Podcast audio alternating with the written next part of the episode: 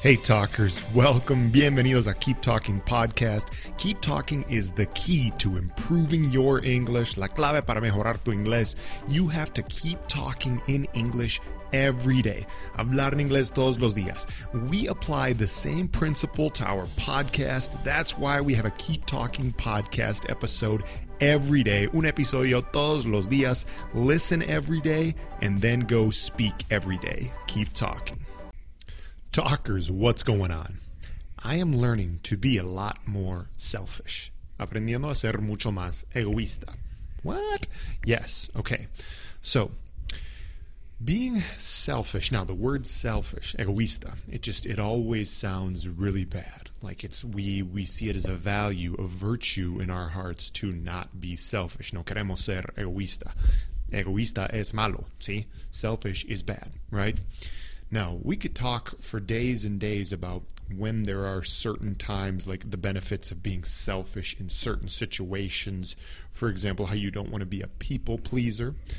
A people pleaser es alguien que siempre quiere complacer a los demás y por eso, bueno, a veces yo he sido eso en el pasado un poco. Un people pleaser que yo hago algo para complacer a las otras personas. Like, I think complacer is a weird word, but yeah, to please someone and then by doing that, I'm not getting enough of what I need, either out of a relationship or out of something or whatever, uh, and then it ends up coming back to bite me because there's like a like a pelea, you know, like thing, things just go wrong when you're a people pleaser. It's it's not a good idea in general. Okay, it doesn't mean we shouldn't do nice things for people. Um, just we do need to take ourselves into consideration sometimes. But that's not even what I'm talking about. Eso ni siquiera es el, el tema exacto de este episodio. I'm talking about being selfish in the things we share on social media or via podcast, right? Okay, so, what do I mean by that? Being selfish with the things that we share, the things that I share. Egoísta con las cosas que yo comparto. See, maybe selfish isn't even the right word, but like I'm very self centered. I'm talking about myself. So let me explain a little bit.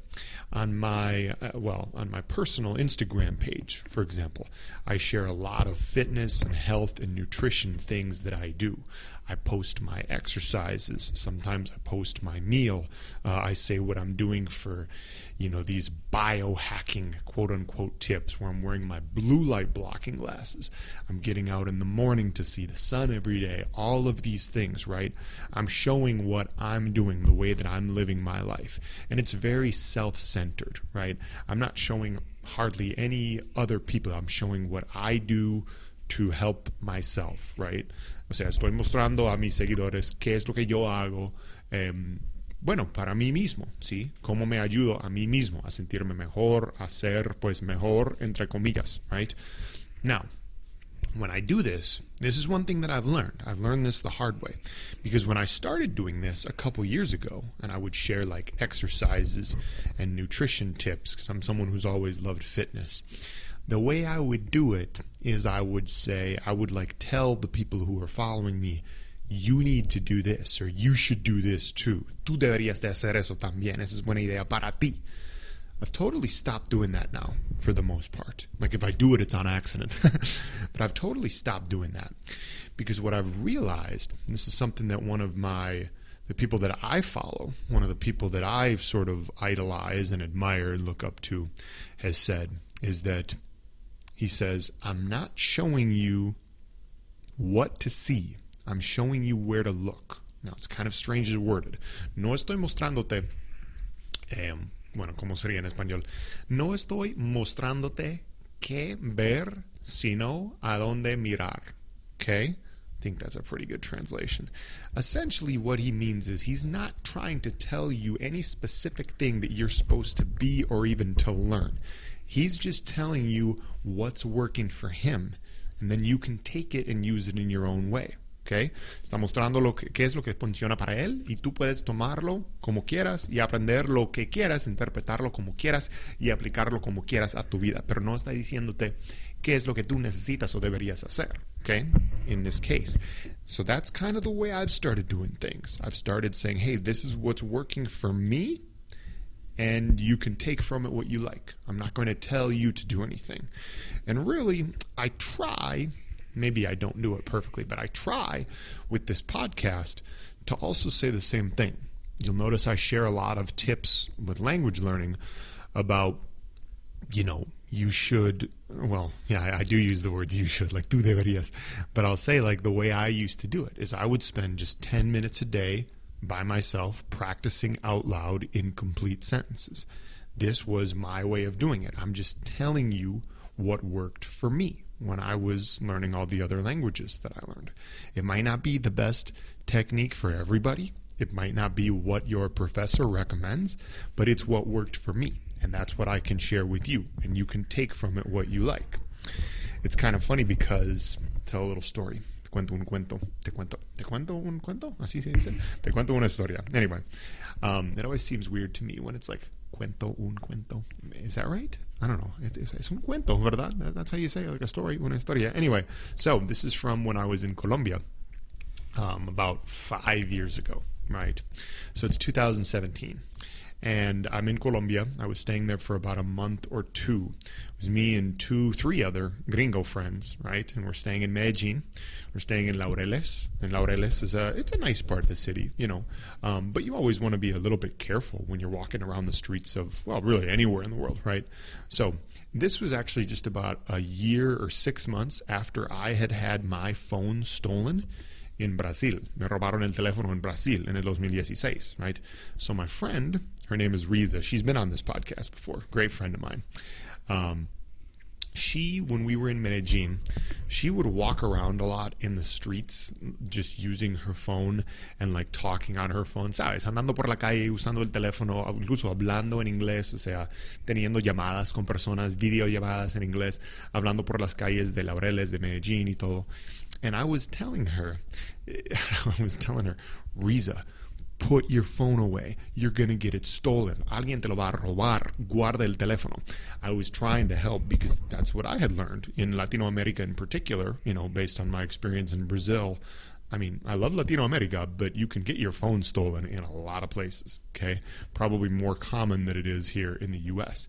And I assumed, you know, Medellin, I mean, it's it's a nice city and everything. I love the people, but, you know, there's a lot of a lot of action going on in the streets of the city. Hay muchas cosas pasando en, la, en esas calles y alguien podría robarle el teléfono en cualquier momento. I was just trying to help, but I was being like, you know, women don't like that when you act like you're like their dad anyway, right? I was being like a father figure. Riza, put your phone away. Guarda ese teléfono, por favor. Anyway, and of course, me saying that, what did it do? Most of you can probably guess, especially the girls or the guys who have sisters it didn't work at all. It had the opposite effect. It made her rebel against me and take it out even more. Se puso rebelde. Estaba sacando el teléfono cada cinco minutos, okay? Why do I share this story, okay? Yes, I was trying to help her, but I was telling her exactly what to do. I, I, I was tell, nobody, nobody likes to be told what to do. None of us like to be told exactly what to do or feel like someone else is imposing their will on us, right? Ninguno de nosotros, a nadie nos gusta que nos digan qué tenemos que hacer exactamente. Queremos ser libres para tomar nuestras propi propias decisiones. So, no one wants to be told to do. And that's why now, when I post content, I try to be a bit more selfish or self centered about it in the sense of I'm not even thinking about you. And by you, I mean a person who's following me. Okay? Sure. I put it out there to show you what I'm doing, but I'm not trying to tell you what to do. And especially when we're talking about things like, you know, health and fitness where there is it's not it's not cookie cutter. It's not one size fits all. It's not the same thing for everybody. It's very, very detailed and, and, different depending on each person. And even the same thing for language learning. We all have different styles, okay? So keep in mind that I'm just trying to show you what works for me in all of these areas. And that's why I'm trying to be selfish with it. Okay. I'm trying to be very self centered. I'm showing you, hey, whether it's through language learning, whether it's fitness and nutrition, this is what works for me. You can take what you like from it, but I'm not trying to impose anything on you. I don't know if that makes sense. And then, a, you know, you'll probably go back and look through some of the episodes and be like, Sean, you told me in this one that I got to do this and I got to do this and I should do this. Yo debería hacer esto. Tú me dijiste. I know. I probably did. and I'm sorry. And um, you should still keep practicing your English every day. I should practice my English. I can't even pronounce English, English, English correctly. All right, talkers. That's all I got for you today. Be a little bit more selfish in certain areas of life. We'll talk again soon. Peace.